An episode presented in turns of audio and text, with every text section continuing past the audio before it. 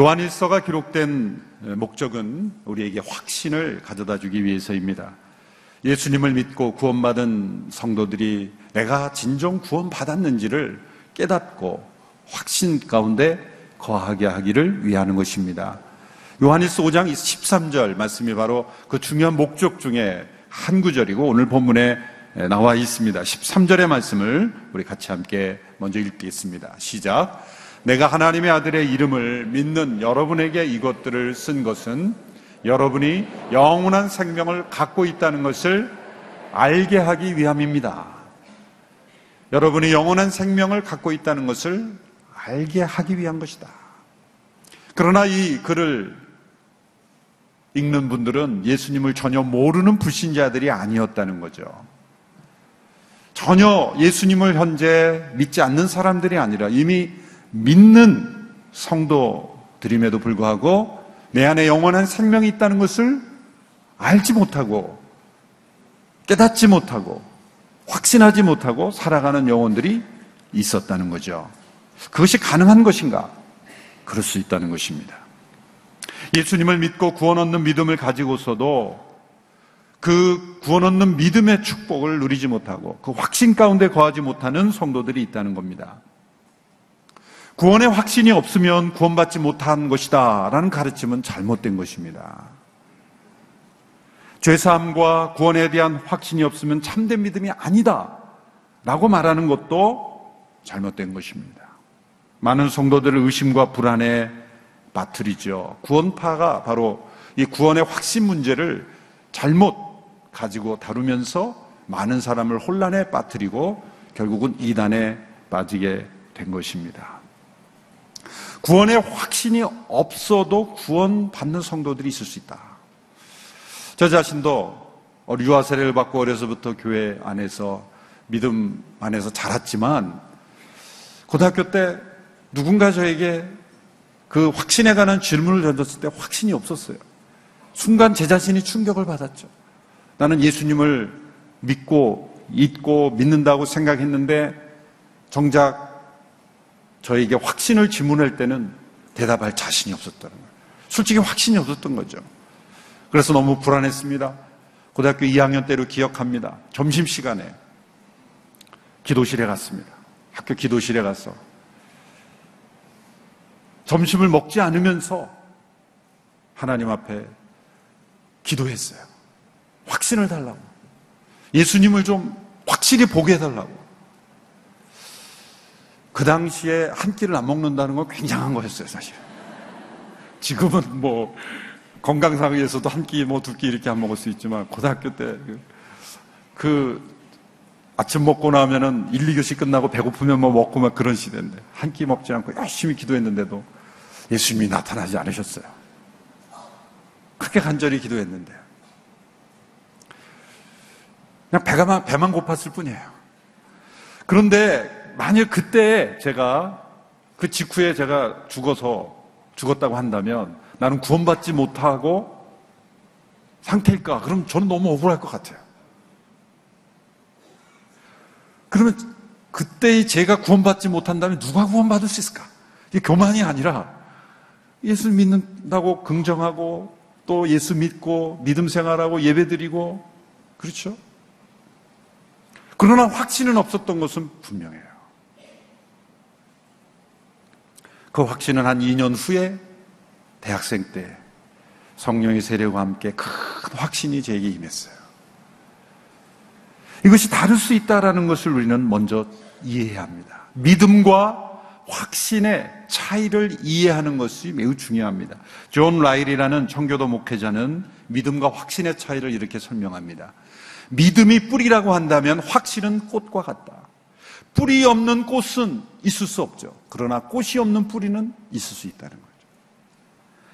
믿음은 군중을 비집고 들어가 살그머니 예수님의 옷자락을 만진 여인과 같다고 한다면 확신은 자신을 돌로 치료하는 사람들 앞에서 보라 하늘이 열리고 예수님께서 하나님 우편에 서신 것을 본다고 고백했던 스테반과 같다.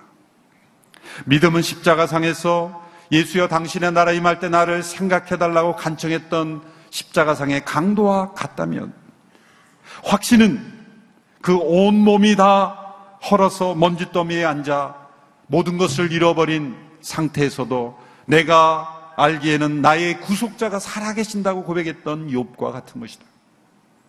믿음은 물에 빠져 들기 시작할 때 주여 나를 구원하소서 부르짖었던 베드로와 같다면 확신이란 훗날 그 베드로가 공회 앞에서 담대하게 다른 이로서는 구원을 얻을 수 없나니 천하 인간의 구원 얻을 만한 이름을 주신 일이 없다라고 외쳤던 베드로와 같다. 믿음은 내가 믿나이다 나의 믿음 없는 것을 도와주소서라고 간청했던 떨리는 음성과 같다면 확신이란 누가 하나님의 택하신 자를 송사하리요 의롭다 하시는 하나님이 오시니 누가 정죄하리로 라고 담대하게 외치는 음성과 같은 것이다. 믿음이란 담에색에 유다 집에서 눈이 먼 채 홀로 외롭게 그리고 충격과 슬픔에 잠겨 기도하던 살과 같다면 확신은 연로한 죄수의 몸으로 자신의 무덤을 생각하며 그러나 내가 선한 싸움을 다 싸웠다. 나의 달려갈 길을 다 마쳤다.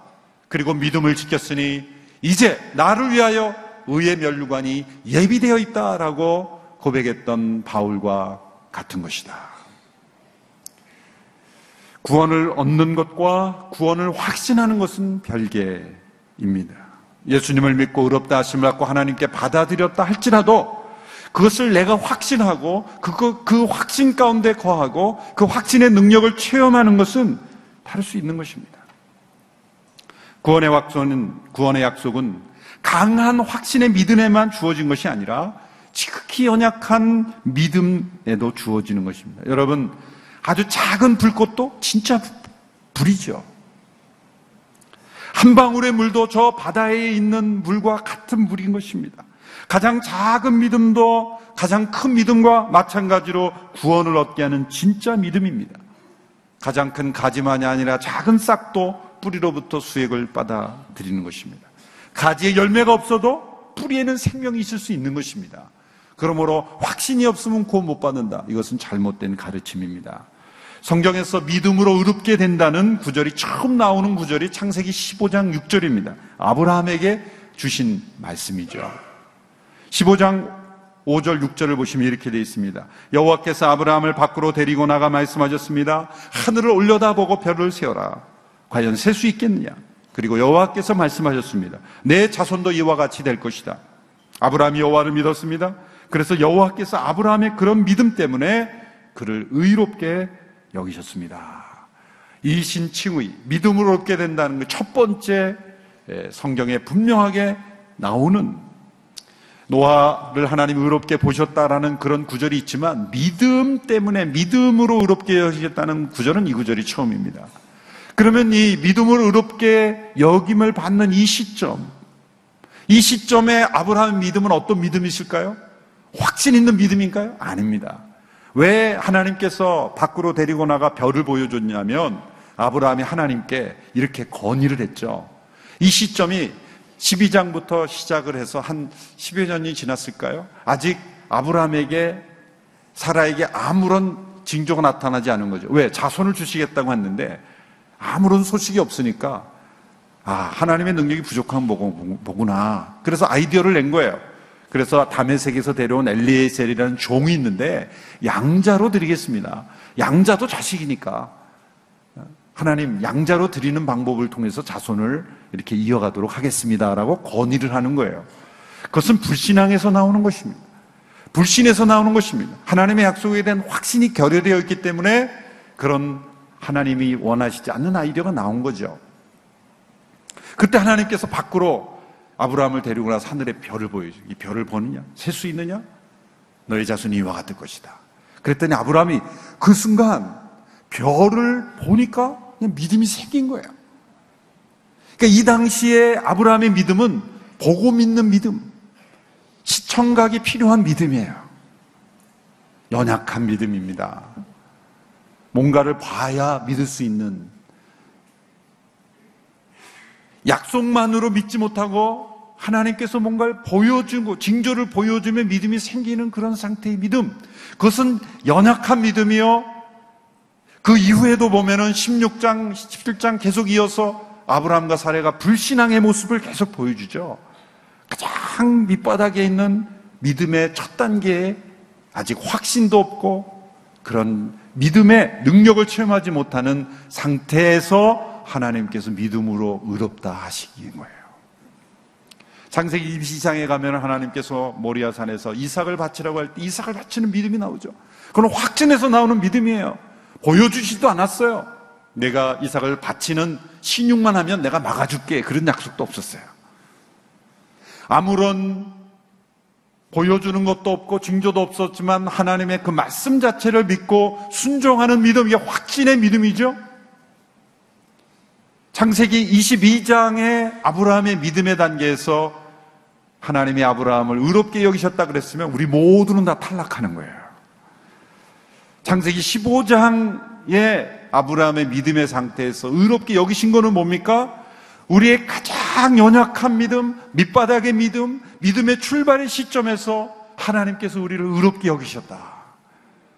이것이 얼마나 큰 은혜입니까? 그러므로 구원은 우리의 믿음의 힘에 달린 것이 아니다. 우리의 믿음의 진실성에 달린 것이다. 확신이 결핍되었다고 해서 그것이 불신은 아닌 것이죠. 영적으로 아직 무기력하고 의심, 불안, 두려움에 있는 성도들이 있을 수 있는 것입니다. 영생을 믿는 것과 확신하는 것은 차이가 있을 수 있습니다. 그렇다면 이것을 이런, 이런 예로 표현한 분의 글을 읽어봤습니다. 스테판 찬옥이라고 하는 한 청교도가 이런 문장을 썼습니다. 믿음은 마음에 새겨졌으나 먼지로 가득 뒤덮여 읽을 수 없는 편지 같을 수도 있다. 하지만 먼지 때문에 그 편지 내용이 지워지지는 않는다. 편지가 있는데 먼지가 자욱해서 읽혀지지 못하는 거예요. 그러나 편지 내용이 지워진 것은 아니다. 우리의 마음에 하나님께서 심겨주신 마음에 하나님의 약속의 편지가 먼지로 가득 차서 읽지 못하는 거예요. 그런데 안타깝게도 그 편지의 내용이 뭐라, 유언장이었다면, 그리고 왕실의 후손이 되는 유언장이었다면, 얼마나 안타까웠어요. 자기에게 주어진 특권과 은혜와 축복이 얼마나 크고 놀라운지를 알지 못하고 살아가는 영혼이 된다면 얼마나 안타까울 것인가. 그것을 알지 못한다고 해서 그 증서의 효력이 없어지는 것은 아니지만 그 효력을 누리지 못하는 것은 얼마나 안타까운 일인가. 확신 없이 구원받을 수는 있지만 확신 없이 살아가는 것은 얼마나 안타까운 일인가. 라는 것을 우리는 깨달아야 하는 것입니다.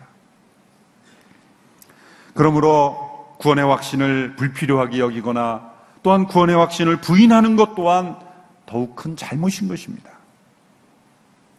요즘 캐톨릭 교회의 가르침은 사실 제가 잘 모르겠습니다만은 과거 종교개혁 이전에 캐톨릭은 분명히 구원의 확신을 공개적으로 부인했습니다.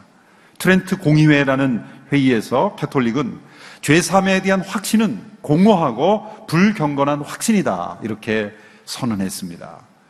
그 당시에 주교들이나 추기경들은 확신을 이단들의 으뜸 가는 오류다라고 비판하기도 했습니다. 죽음이 다가오기 전까지는 아무도 구원을 확신할 수 없다. 그렇게 가르쳤다는 것이죠. 그러나 종교개혁자들은 이러한 가르침에 맞서서 우리 자신의 공로로 행위로 의롭게 되는 것이 아니라 하나님의 의롭게 하신 믿음으로 의롭게 되는 것이기 때문에 믿음으로 없다 받았으면 또한 우리는 확신할 수 있다라고 가르친 것입니다. 성도님들 가운데서도 이런 확신을 받아들이지 않거나 거부하거나 때로는 위험하게 여겨서 피하는 분들이 있고 이렇게 확신을 교만이라고 생각하는 분들이 있어요. 어느 정도 내가 구원받을 수 있을까? 그렇게 불안하고 의심하며 사는 것을 겸손이라고 생각하시는 분이 있어요. 겸손하게. 구원의 악이 있습니까? 아 제가 몰려. 제가 가봐야 알죠. 감히 내 확신이 있습니다라고 얘기하기에는 제 삶이 너무 그 형편없어서 음, 조금 더 노력해야 될 것 같습니다. 이것은 뭐냐면 그 확신의 근거를 나의 삶에서 찾는 거예요. 내가 구원받을 만한 그런 삶을, 선한 삶을, 의로운 삶을 살기 때문에 구원받을 수 있다는 확신의 근거가 나에게 있는 것이죠. 믿음으로 의롭게 되고 믿음으로 구원받았다고 한다면 확신의 근거는 나의, 내가 아니라 하나님에게서 찾아야 하는 것입니다. 확신은 교만이 아니라 도리어 겸손입니다. 우리가 구원을 확신할 수 있는 것은 내가 믿음으로 의롭게 되었으니 나의 의와 나의 행위로 의롭다함을 받은 것이 아니기에 나의 현재의 삶의 모습과 관계없이 하나님이 나를 구원하셨다는 것을 받아들이는 것이 오히려 겸손입니다. 확신이 불가능하다는 말은 마치 뭐하고 똑같냐면 나는 내가 살아있다는 것을 확신할 수 없어. 이거 똑같은 거예요. 말이 안 되죠. 당신 살아있습니까? 네, 저는 살아있습니다. 심장이 뛰고 내가 느낄 수, 있, 내가 살아있다는 걸 내가 알죠. 당신 안에 영원한 생명이 있습니까? 있는지 없는지 모르겠습니다. 그것은 생명이 있으면 느끼고 체험하고 그리고 확신할 수 있다는 거예요. 그런데 아주 어린 자녀들은 갓 태어난 아이들은 부모의 얼굴을 보고도 부모인지 낯선 사람인지 잘 모르잖아요. 멀리 떨어져 있으면 가난 아이들은 멀리 떨어져 있다가 뭐 그 아버지가 사업상 멀리 출장 갔다가 몇 개월 만에 딱 오면은 낯선 사람인 줄 알고 막 울잖아요. 너무 섭섭하죠, 아버지는. 왜 나를 몰라보니 내가 너 아버지야 말해도 확신을 못 하는 거예요. 왜? 낯설기 때문에. 생명을 얻었지만 그 영혼은 생명 가운데 있지만 하나님을 자주 만나지 않으면 하나님 아버지가 낯선 거예요. 낯선 분처럼 여겨져서 불안한 거예요. 저분이 과연 우리 아버지인지. 그래서 이런 일이 없게 되기를 바랍니다. 훗날 예수님을 다시 만날 그때, 어, 진짜네. 전국 가서, 어, 진짜네. 그런 분이 있고, 또 한 분은 예수님 만나서 처음 뵙겠습니다. 이게 확신 없이 살아가면 그러는 거예요. 예.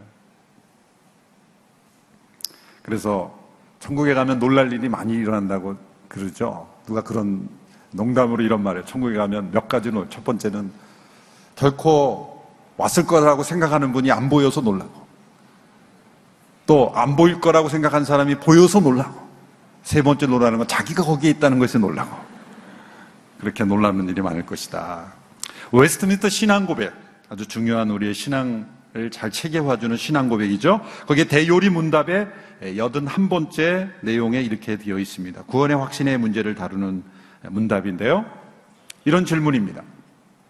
모든 진실한 신자는 자신이 현재 은혜의 상태에 있고 장차 구원받으리라는 것을 항상 확신하는가? 여기에 대한 대답입니다. 은혜와 구원의 확신은 신앙의 본질에 속한 것이 아니기에 진실한 신자도 확신을 얻기까지 오랜 시간이 걸릴 수 있을 뿐 아니라 확신을 얻은 후에도 혼란과 죄와 유혹과 실족으로 인해 그 강도가 약해지거나 아예 중단되기도 한다. 그러나 성령이 항상 함께 하시며 도우시기 때문에 결코 완전한 절망에는 이르지 않는다. 이게 중요한 포인트를 몇 가지 말씀했죠.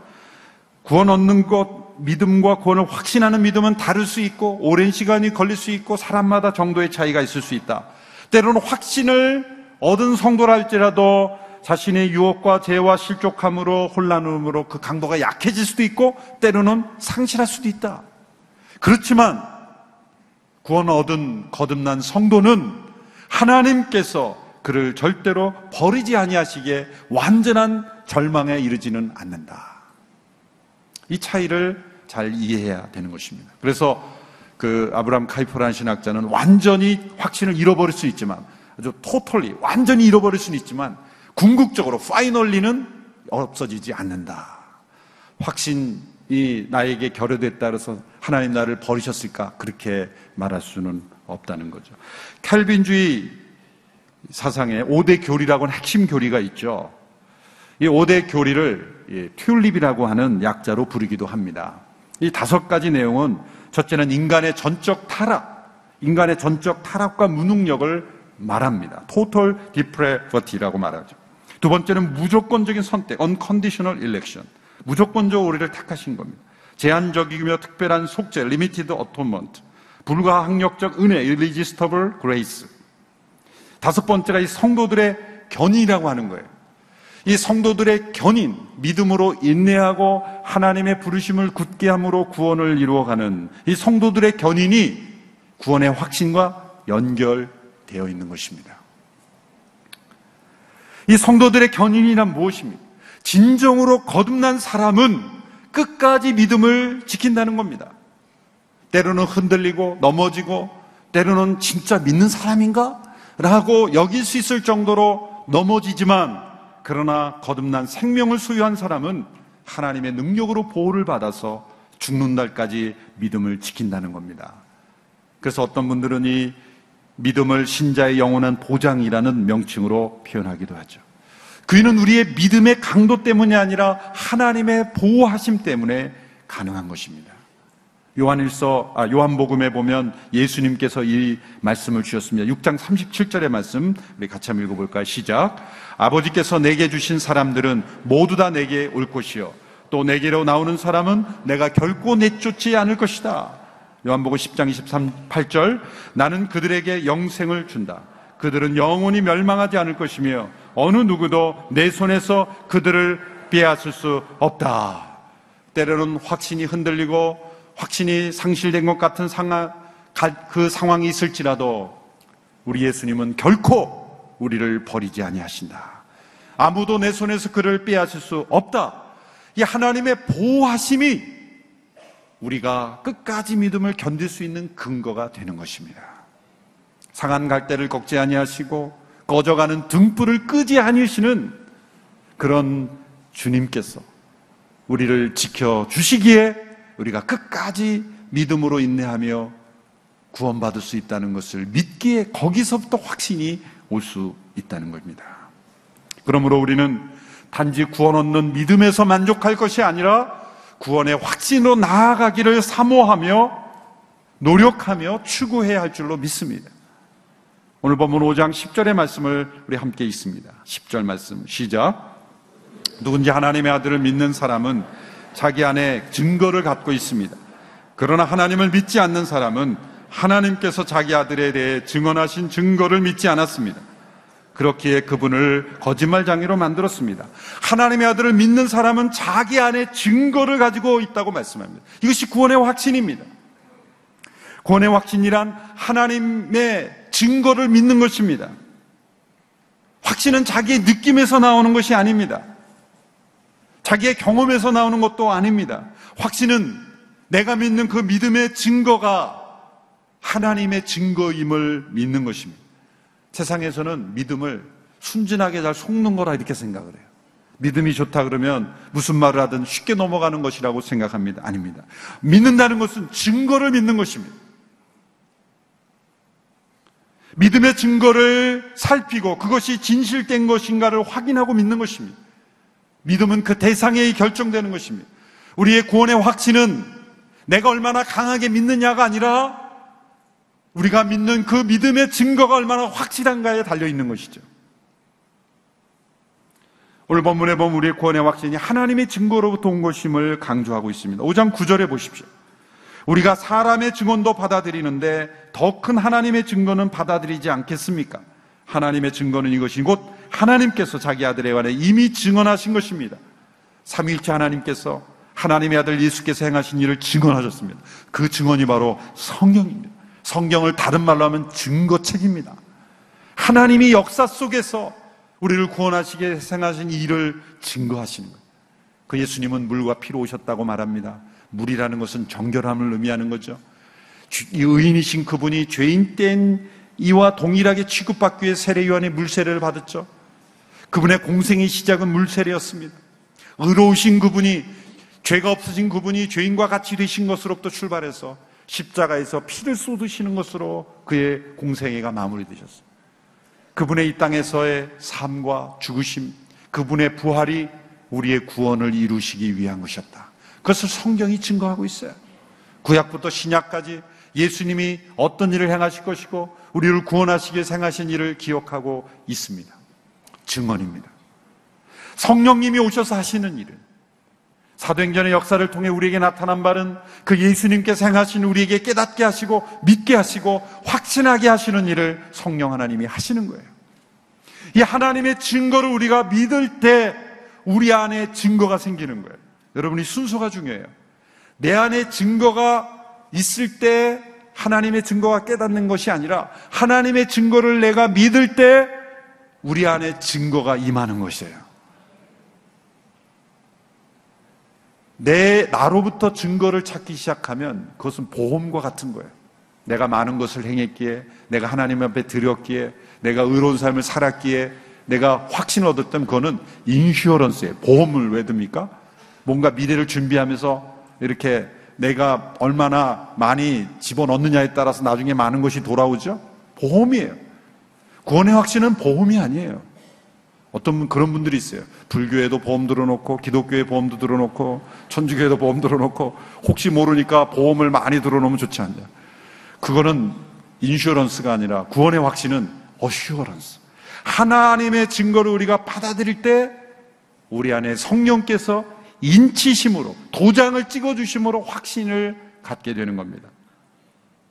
에베소서 1장 13절의 말씀을 보십시오. 같이 읽습니다. 시작. 그리고 여러분도 그리스도 안에서 진리의 말씀, 곧 여러분을 위한 구원의 복음을 듣고 또한 그리스도 안에서 믿어 약속하신 성령으로 인치심을 받았습니다. 인이라는 게 도장 인자죠. 도장을 마음에 찍어주신다는 거예요. 내가 구원받았나 그럴 때 딱 오보면 도장이 찍혀 있어요. 성령이 돼 찍혀, 아, 난 구원받았어, 확신해. 이 성령의 내적 증거, 성령의 도장 찍어주시는데 도장은 언제 찍어요? 문서에 내용이 있어야 도장을 찍지. 백지 문서에 그냥 도장을 찍는 법이 있습니까? 그렇죠. 그냥 막 도장 찍어 놓으면 그게 사기당하고 문제가 있는 겁니다. 성령님의 도장은 어떨지 찍어요? 하나님의 증거가 기록된 것을 받아들이고 믿을 때 성령님이 도장 찍어 주시는 거예요. 그러므로 내 안에 어떤 감정의 변화를 추구하기 전에 하나님의 증거를 믿음으로 받아들일 때 성령님께서 도장을 꽉 찍어주시는 거예요. 하나님의 아들을 믿는 자인 자기 안에 증거를 가지고 있다네. 목에 칼이 들어와도 나는 예수님 믿습니다.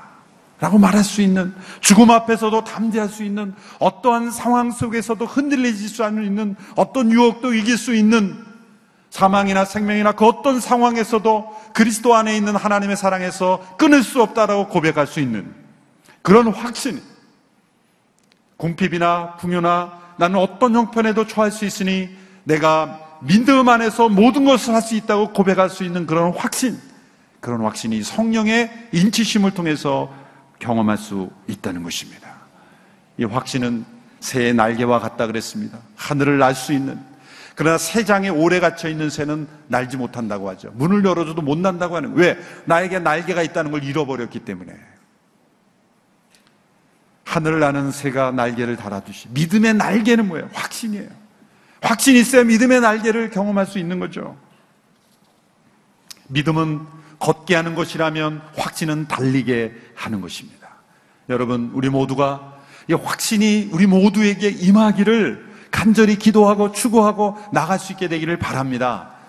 생각해 보면 대학 1학년 때 제가 이 성령의 지심을 받고 확신을 경험한 것은 고등학교 2학년 때 그렇게 점심 안 먹고 간절히 기도했던 응답이 2년 후에 온 거예요, 사실은.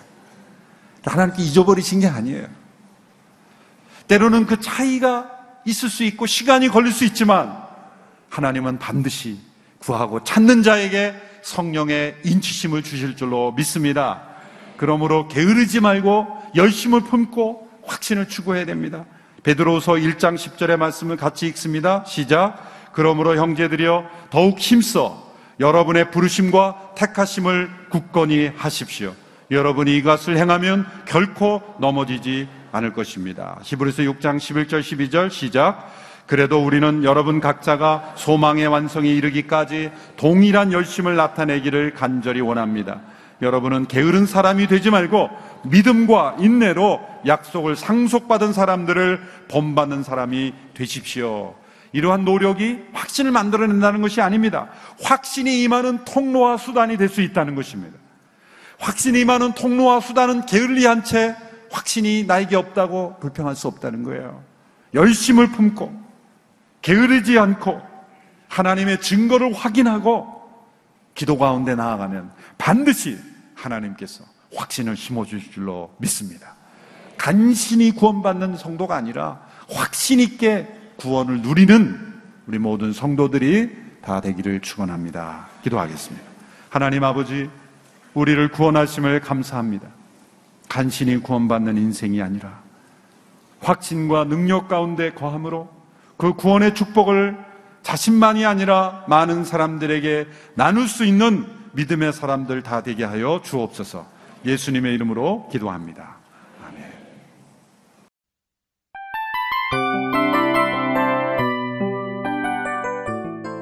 이 프로그램은 청취자 여러분의 소중한 후원으로 제작됩니다.